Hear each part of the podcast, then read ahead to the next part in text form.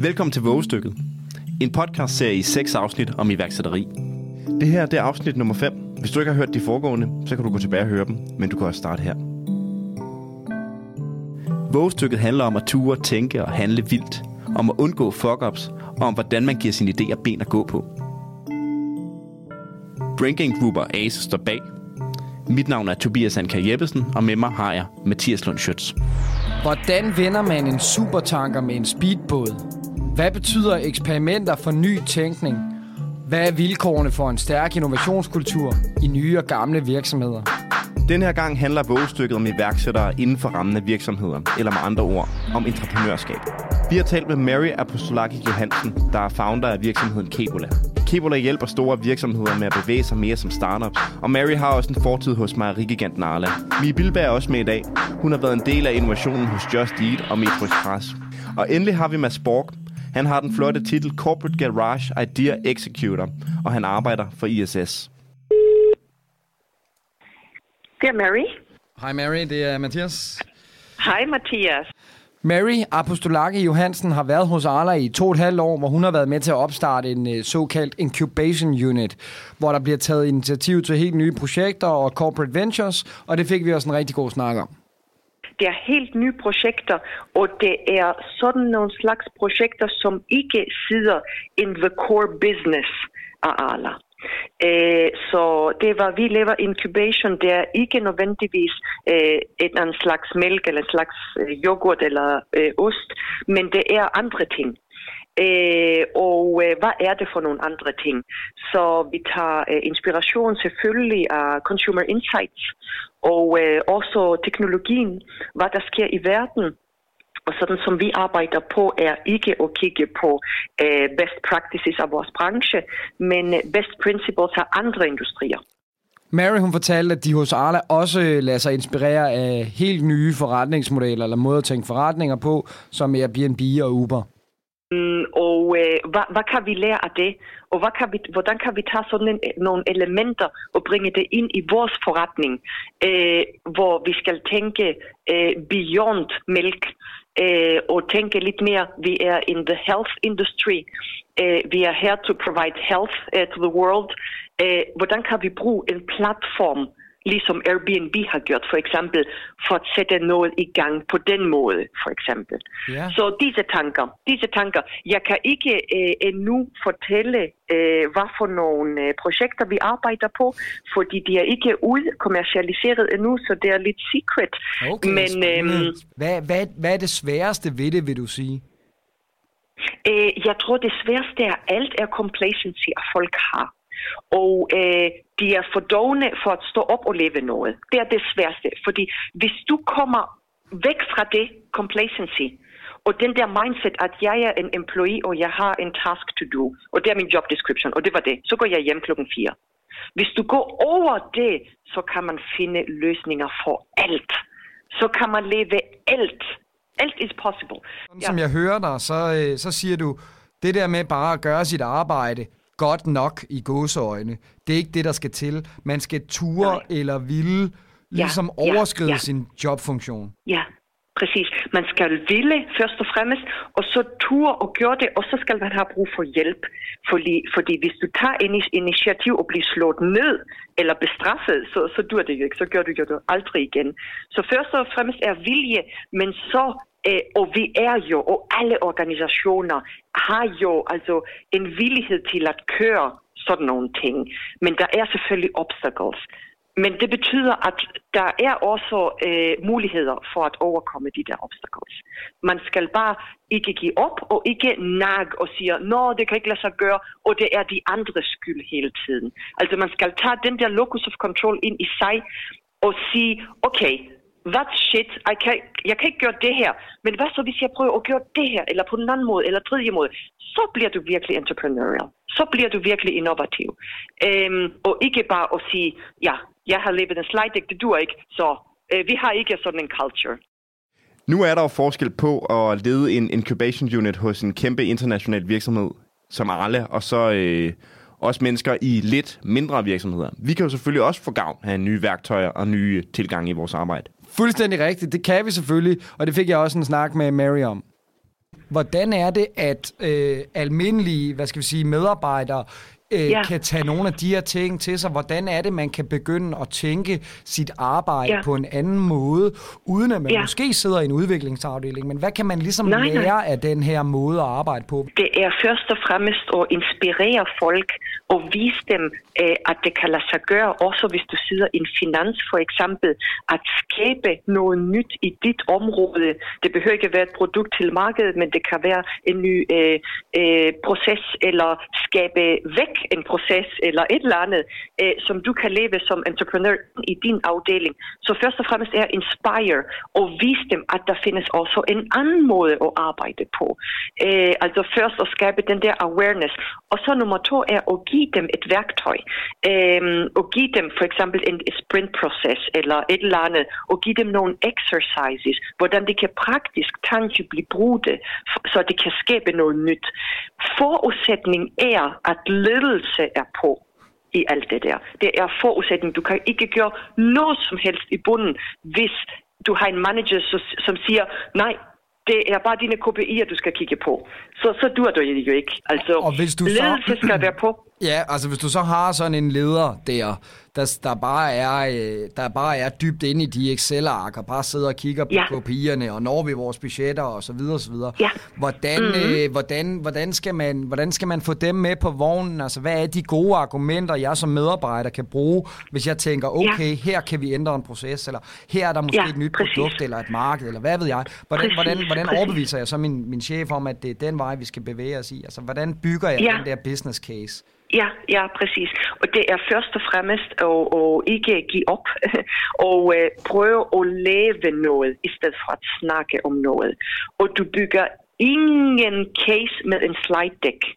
Og det er man ikke god til i store organisationer, fordi alle løsninger tror vi, det er på PowerPoint presentation. Og det er det jo ikke. Så ikke snakke om det for at overbevise din manager, men go and fucking do it, som alle siger, right?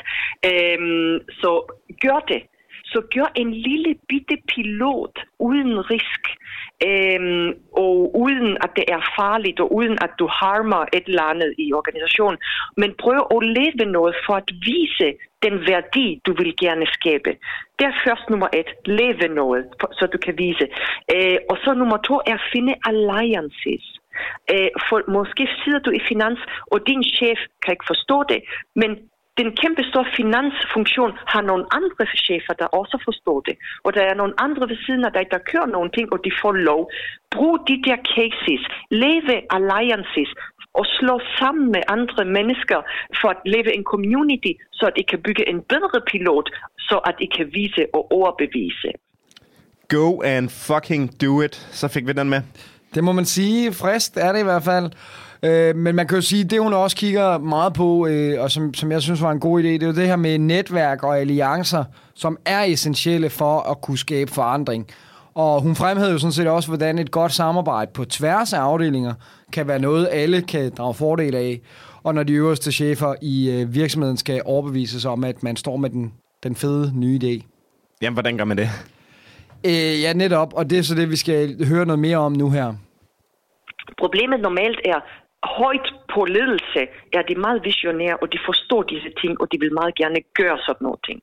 Ned i bunden vil man også meget gerne leve sådan noget. Problemet er the middle management de fleste af tiden. Så man skal arbejde fra bunden op, og så fra toppen ned, så at de der stakkels managers in between, som skal levere det hele, de kan også forstå, men også bliver enabled og act that way, eh, og enable deres team.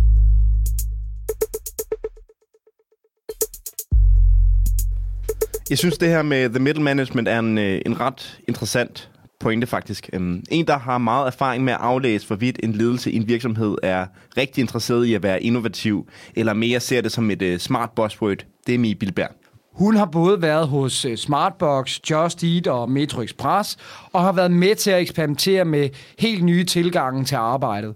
Og siden i vinters har hun så været jobsøgende, og i hendes jobsamtaler har hun især spurgt ind til sammenhængen mellem visionen i virksomheden, og så den praksis, der foregår. Og det fortalte hun øh, dig lidt om. Yes.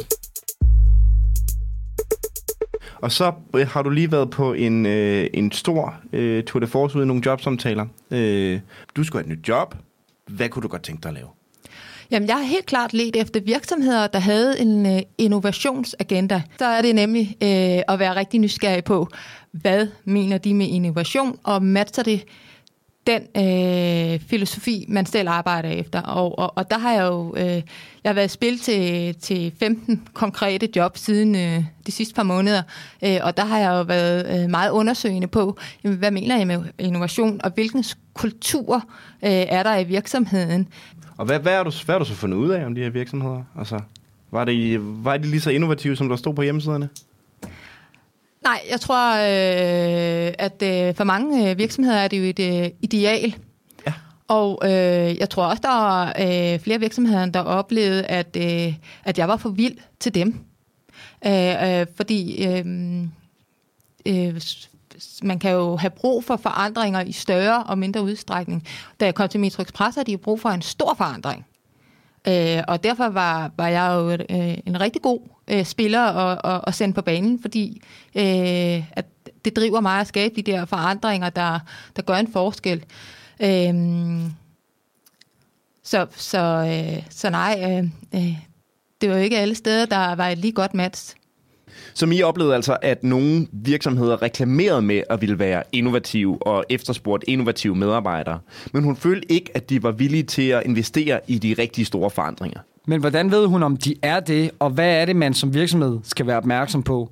Altså, hvis en virksomhed skal kunne følge med og være innovativ, er det, er det så, handler det så om at få øh, den helt rigtige topchef, eller handler det om at, at, at få, få, noget, få noget innovation ned fra en virksomhed? Altså, hvordan kan man bære sig ad med at slippe godt afsted med det? Ja, både og, fordi at, øh, at topchefen sætter jo standarden eller rammen. Og øh, når topchefen viser mod, så åbner han jo for porten til, at andre også tør gøre det. For han er jo kulturbæreren om nogen, i de fleste virksomheder i hvert fald. Men topchefen kan jo selvfølgelig også øh, vælge øh, at skabe et, øh, en virksomhed i virksomheden, hvor, øh, hvor den organisatoriske øh, ramme er anderledes, hvor han øh, har nogle stærke øh, stakeholders, som er dem, der er kulturbæreren. Så både Mary og Mi fremhæver vigtigheden af en god ledelse, som er essentiel for at skabe et innovativt miljø. Men hun fortalte også om de værdier, der er så vigtige for, at sådan en proces kan blive succesfuld. De mest modige og innovative virksomheder i den verden, det er dem, der tager deres bedste folk fra deres bedste produkter og flytter dem over i nye teams for at skabe nogle nye højder et andet sted. Og det tror jeg vil være meget angstprovokerende for, for mange virksomheder at gøre det, og fjerne noget, der fungerer så godt med de bedste mennesker, for at få dem til at skabe noget helt nyt, som jo kan gå helt galt. Øh, det er jo stats, det er modigt, øh, men det er der, man, øh, man, jeg synes, at man ser stor innovation.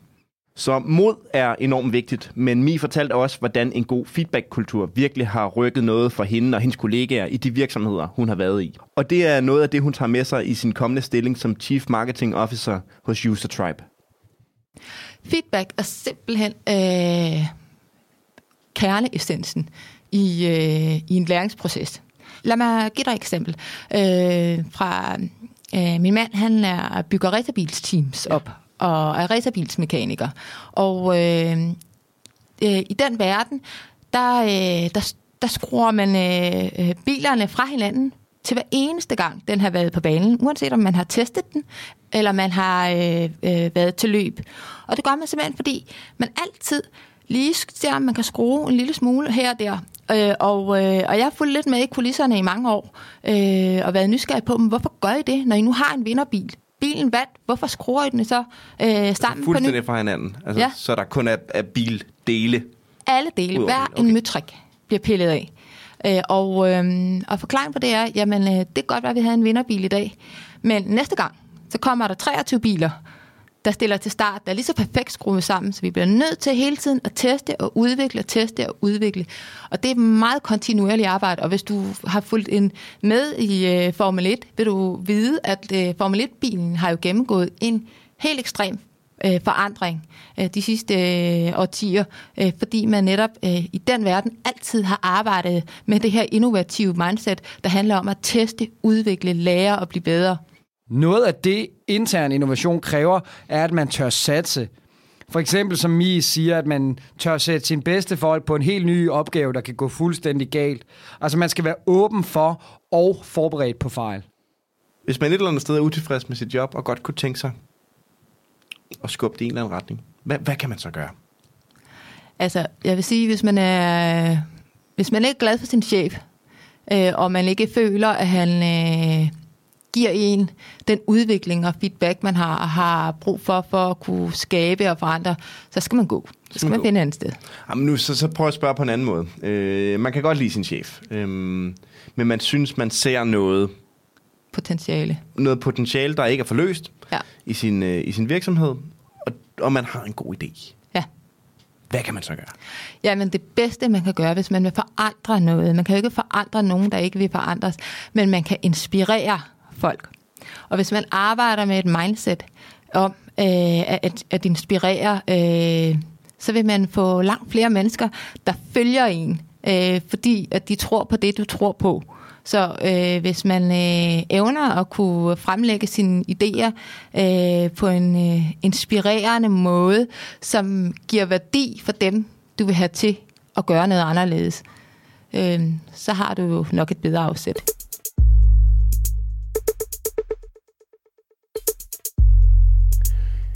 Mi Bilberg slutter altså af med at sige, at innovation er noget, der knytter sig til virksomhedskulturen, og inspiration, det er det, der er nøglen til at skabe innovation i en virksomhed.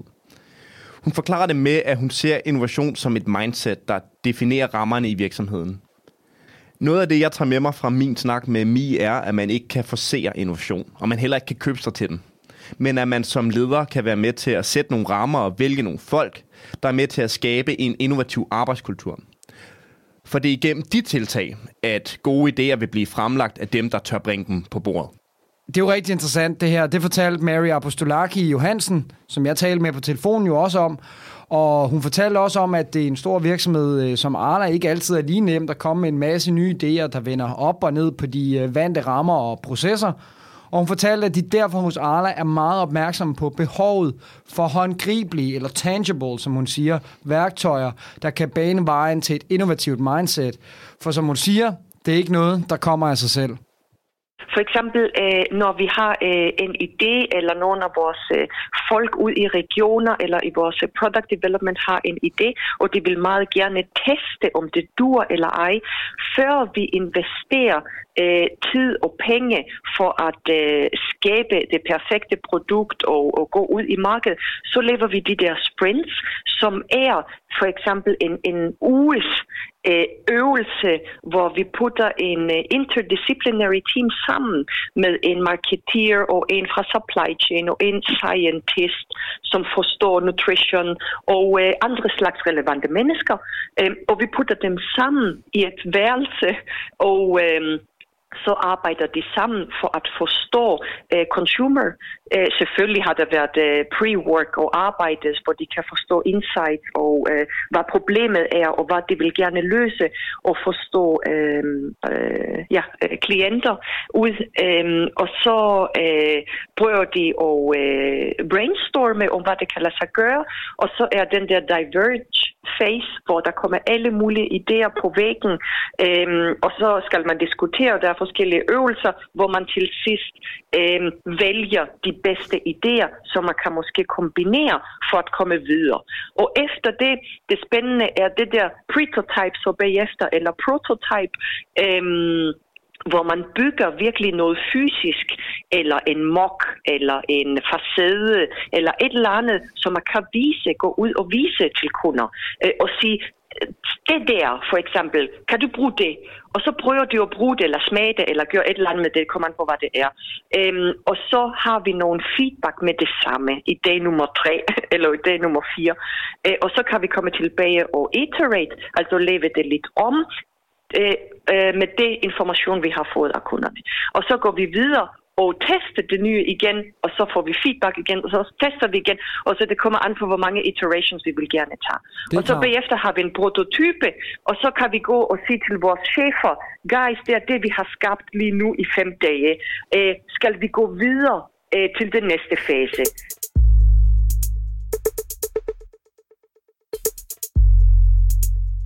Så Mary fortæller, at det er vigtigt for store virksomheder at arbejde på tværs af kompetencer og erfaring. Og det netop er gennem brainstorm og diskussion, at man finder frem til de gode idéer, som kan præsenteres for kunderne. Ja, og det har jeg faktisk talt med Mads Borger om sammen med dig, Tobias. Altså, det er ham, der er Corporate Garage og Dear Executor hos øh, ISS. Og når vi nu snakker om innovation i øh, store virksomheder, hvorfor er det egentlig så vigtigt? Ja, det spurgte vi Mads øh, Spork om, og det ved han, fordi han de sidste 15 år har beskæftiget sig intenst med intern innovation, og han gav sit bud på, hvad innovation grundlæggende set er for en størrelse. Fordi innovation handler ikke om det store projekt. Øh, innovation handler om øh, de mange små projekter. Innovation er i virkeligheden øh, en masse små vedmål, som vi laver. Vi kender jo ikke fremtiden. Vi kan ikke lægge strategier på noget, hvor vi ikke har data. Så Aha. en idé er bare et gæt.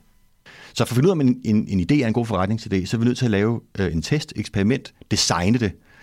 Øhm, og det er også det, designtænkning går ud på. Det er at starte udefra, prøve at forstå verden, observere den, øh, som den nu ser ud. Komme med nogle hypoteser øh, på, øh, hvad der kan ske. Altså i virkeligheden en kvalificeret gæt, ikke? Ja. ja, jeg bruger rigtig meget crowdsourcing af, af sådan en retning. Altså, øh, man kan sige, hvis jeg har nogle temaer, nogle overordnede temaer, og det er jo sådan nogle, der hedder, hvad nu hvis? Øh, så kan jeg bruge kunder og leverandører og kolleger og måske også mennesker fra andre industrier til at hjælpe med at sige, vil jeg øh, vælge den eller den hypotese helt overordnet. Øh, og det er sådan nogle aktiviteter, som vi laver i garagen. Det kan fx være små investeringsspil, eller det kan være workshops omkring, øh, hvad skal man sige, hvilke af de temaer helt overordnet, der er mest energi i. Investeringsspil lyder da meget interessant. Øh, hvad, hvad vil det sige? Ja, det vil sige, at du får en halv million kroner af mig, så kan du vælge at investere det i en af de hypoteser, som står på tavlen. Og så vil jeg gerne vide, hvorfor. Så de her investeringsspil, det er altså en måde at afprøve nogle idéer på og teste, hvorvidt det er noget, som nogen vil investere i. Det er smart, men hvorfor er det så svært at få idéer? Det fortalte Mads Borg også noget om. Jeg tror, det er fordi, vi er vant til at tænke i løsninger. Altså, jeg har sådan et skilt i garagen, hvor der står, øh, øh, sluk for din løsningsmotor, switch off your solution engine. Fordi vi er, vi er på en eller anden måde uddannet til at være i løsningsmode hele tiden. Vi kan ikke lide at være i det rum, hvor der er usikkerhed. Vi kan ikke lide at afslutte et møde uden at have en konklusion. Vi, vi kan simpelthen ikke lide at, at, at gå fra arbejdet, uden at der er delegeret nogle opgaver. Men at blive i det rum, hvor der er mange muligheder, det er angstprovokerende for mange. Det vil sige, at vi er vant til at tænke i, hvad gør vi så? Så det at få idéer er jo sådan set ikke svært. Vi tre kunne få øh, altså 100 idéer de næste øh, 10 minutter. Den måde, du kigger på mig på, altså jeg er slet ikke i tvivl om, vi kunne få mange gode idéer. Det, det, er, ikke, det er sådan set ikke det, svært. Det, det, der er øh, bekymrende svært for mange, øh, det er at øh, øh, lave idéer til testbare hypoteser. Altså noget, som jeg rent faktisk kan gå ud og prøve i den rigtige verden. Øh, så, øh, så der er næsten ikke noget værre, end at have øh, 250 post-its på en væg, og så mødet løber tør for tid, eller det bliver fyreaften. Øh, fordi så er man færdig, man lige skal bare tage ned og smide ud. Øh, så den gruppeøvelse, der hedder øh, at vælge, hvad man går videre med, og hvad man så gør, det er det, jeg plejer at kalde for en indsigt. Så udfordringen ligger altså i at vælge de gode idéer. Men Mads Borg kan fortælle os, at det er enormt vigtigt, at man holder mulighederne åbne så længe som muligt, og slutter inden fyraften selvfølgelig. Men øh, lad os høre lidt mere om, hvorfor det er så vigtigt at holde mulighederne åbne. Det er simpelthen nødvendigt at holde mulighederne åbne så længe som overhovedet muligt. Øh, så, øh, så ja, Ja, hvad betyder, altså det der med at holde, holde, holde hvad, hvad betyder tidsperspektivet? Altså, hvorfor skal man, hvorfor skal man holde, øh, holde mulighederne åbne? Altså, fordi man kunne også sige, at det handler om at, det handler om at sortere og komme ned til de gode idéer hurtigt. Altså, er det ikke enormt kostbart at have, have en masse idéer, som man går og udvikler på? Jo, det er det. Øh, men jeg tror, man skal, man, man skal huske, at, øh, og det, det er jeg også helt sikker på, at lytterne her øh, kender til, at man, øh, man har projekter, der bare kører for længe. Ikke? Man siger, hvorfor er der ikke nogen, der slår det her ihjel? Vi ved alle sammen, at det aldrig bliver til en stor succes. Projektet får lov at køre længere og længere og længere. Og der kan være mange mulige grunde til det. Øh, men, men ikke forretningsmæssigt rationelle grunde. Øh, og, og, og det gælder simpelthen om at have mod til at slå det ihjel, som ikke har øh, traction. Altså der, hvor der ikke er nogen kunder, der begynder at blive interesseret. Så vi vil gerne vide så hurtigt som muligt, om der er kunder i butikken øh, til vores idéer. Og hvis der er det, så begynder vi at, at doble vores investeringer. Ja, kill your darlings, som det hedder. Men det er jo ikke altid lige nemt. Mads Borg fortæller, at det er noget, de har lært af startup-verdenen, hvor man ikke bare kan finansiere alle sine idéer. Og det er i virkeligheden et af problemerne ved de store virksomheders måder at innovere på. De køber sig til nyt. Det er et problem, siger Mads Borg. Jeg tror, hvis man har en, en, hvis man har en strategi, der hedder innovation, det er noget, vi køber os til. Øh, og og det, har, det kan man jo se tilbage i historien og sige, der er masser af virksomheder, som gør det, og har, har haft succes med det. Øh, Cisco for eksempel øh, gør ikke andet. Øh, de har sådan en hitrate på deres opkøb på måske 50 procent, og det synes de er rigtig godt. Så hver anden virksomhed, de køber, var en fejlinvestering. Så lukker den igen. Øh, det er jo interessant i sig selv. Men jeg tror, at vi ser sådan et, øh, en acceleration af innovation i det hele taget. Der er mere innovation, og den kommer hurtigere. Øh, og det betyder, at hvis større virksomheder skal øh, basere deres innovation på akquisitioner, altså opkøb, øh, så tror jeg, de risikerer i fremtiden, at de virksomheder bliver simpelthen for dyre, fordi de vokser så, så hurtigt store, øh, at, øh, at når de først bliver cashflow positive, og de kommer ind på radaren... For, altså når de fordi, begynder at tjene penge, ja, de overskud. Ja. ja. Øh, der hvor at en traditionel øh, MA eller, eller opkøbsafdeling i en virksomhed vil begynde at kunne forstå, hvad det er for en forretning, de kigger ind i, altså hvor de kan putte det på regneark, så er de for længst passeret, øh, hvad, hvad virksomheden har råd til. Også store virksomheder i Danmark. Og det vil sige, at man er nødt til at gå tidligere i markedet. Man er nødt til at finde en måde at samarbejde med øh, opstartsvirksomheder øh, i tidligere faser. Altså hvor øh, hvad skal man sige, kursen ikke er øh, helt tosset øh, høj, ikke? hvor man får det mere for pengene, men man tager også en større risiko. Føles så ad. Øhm, og, øh, og det er ligesom logikken i, lad være med at putte alle pengene på en hest. Spred dine investeringer, men det er en anden logik, der findes i de tidlige faser, end der er, når man er, nu sagde jeg positivt, men altså man, man begynder at drifte. Ja, men, men lad, os, lad os tage fat i det der, fordi det er jo, det er jo ret interessant for, for folk, der lytter til den her øh, podcast, hvordan man så at sige kan, kan fornemme eller vide eller teste de her øh, uprøvede virksomhedsidéer, som måske er, idéer, er den der øh, berømte prototype, eller hvad ved jeg. Altså, hvordan er det, man, øh, man, man, man scouter dem? Altså, hvordan er det, man siger, okay, øh, derover der er der nogle øh, gutter og nogle gutinder, der har gang i noget spændende, måske øh, en anden, øh, hvad ved jeg, universitetsspin-off, eller nogen med, med lang øh, erfaring inden for en industri, som, som, som tænker, oh, vi kan gøre tingene på en smartere måde. Altså, hvordan er det, du spotter de der virksomheder og de der typer, der kan gøre det? Jamen, jeg har to svar til det. Altså, det ene er øh, det, som investorer traditionelt gør. Det kan være alt fra business angels til, til sådan inkubatorer. Og business angels, det er dem, der investerer helt tidligt i nye virksomheder. Ja, ja. altså øh, der, hvor risikoen er høj, ikke? Hvor, man, øh, hvor, man, hvor man tænker, øh, hvad er det, jeg kigger efter, når jeg, når jeg, når jeg kigger efter. Så, så man må have en eller anden idé om, øh, at der er et marked, øh, men det skal testes. Øh, og, så, og så kigger man jo rigtig meget på teamet. Altså er, det, er, det, er der energi i de drenge og piger, som, øh, som altså vil de virkelig skabe noget, der er fedt. Og kan de også godt tåle, når der sker det, som der altid kommer til at ske, at man skulle ikke var helt på, øh, på centret af skiven med sin oprindelige idé, men altså, øh, man skal lige frem og tilbage, og så måske erkende, det var nogle andre kunder, produktet er fint, eller det er de rigtige kunder, men vi er nødt til at lave om på produktet, øh, før vi er i mål. Altså, det, det kan være smertefuldt. Øh, så sådan et team øh, kigger man efter. Og så tror jeg simpelthen også, det handler om, øh, altså i rigtig høj, altså man skal, man skal ture opsøge heldet. Ikke? Altså heldige mennesker, der, der findes øh, forskning i held. Der findes heldige mennesker. Men det er selvfølgelig knyttet til, at de, de, de tør gå ud i verden og falde over noget, som de ikke havde regnet med.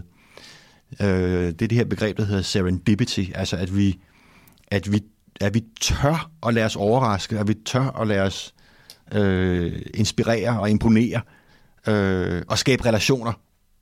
Øh, og sådan tror jeg øh, langt det er, de fleste... Det, det, er, det, du, det, du kommer med her, det er jo øh, fedt og højben-formlen, ikke også? Altså, på måske, en måde. Måske, men altså det, det er bare for at sige, det, det er noget andet, end hvis man er kapitalinvestor og er på børsen og siger, når man jeg investerer i olie, fordi det tror jeg er det rigtige. Hvis man nu ikke sidder i en fed innovationsgarage, ligesom Mads Borg, men alligevel gerne vil i gang med at lave nogle forandringsprocesser, hvad kan man så gøre? Det var det sidste spørgsmål, vi stillede til Mads Borg det er ikke noget, som, øh, som man bare går i gang med i den stilling, man har. Altså det, det er en ledelsesbeslutning. Hvis ikke at topledelsen har en, en øh, altså have hånden på kogepladen i virkeligheden, i forhold til, at, at fremtidig indtjening også skal komme fra innovation.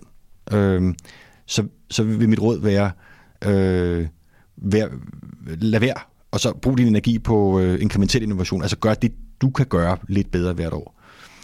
Øh, og det siger jeg ikke for øh, at tage modet for folk, men, men, men vi ved bare, hvis ikke det er topledelsens øh, på deres agenda, så vil det aldrig nogensinde lykkes. Og så vil det kun blive til frustration. Med den her opsang til virksomhedernes topledelse og til medarbejderne om at holde deres ledelse i kraven, slutter vågestykket for denne gang. Innovation handler om de små vedmål og om at få inputs fra relevante stakeholdere som kunder og medarbejdere, men måske også fagpersoner fra helt andre brancher eller industrier. Hvis du ikke har din topledelse med dig, skal du forsøge dig frem med de helt små innovationer og forsøge at overbevise dem af den vej. Eller som øh, Mary så fint sagde det i begyndelsen, vi kan ikke bruge PowerPoint til så meget, men prototyper, det kan vi forstå. Så just go and fucking do it.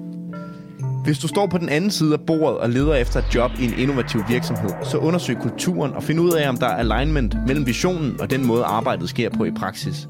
For som man siger, culture eats strategy for breakfast. I næste og sidste episode af Vågestykket undersøger vi, hvad der spænder ben for innovationen i de store virksomheder. Vi kigger på forholdet mellem innovation og drift og spørger, hvordan man skaber en stærk innovationskultur. Der er også links og mere viden at hente i de show notes, som følger med episoden her. Vågestykket er produceret af Brain Game Group i samarbejde med ASE. Redaktionen bag episoden er Mathias Seidler og Andrea Dragsdal. Svend Timo Borg er lyddesigner. Mit navn er Tobias Anker Jeppesen. Og jeg hedder Mathias Lundschøtz.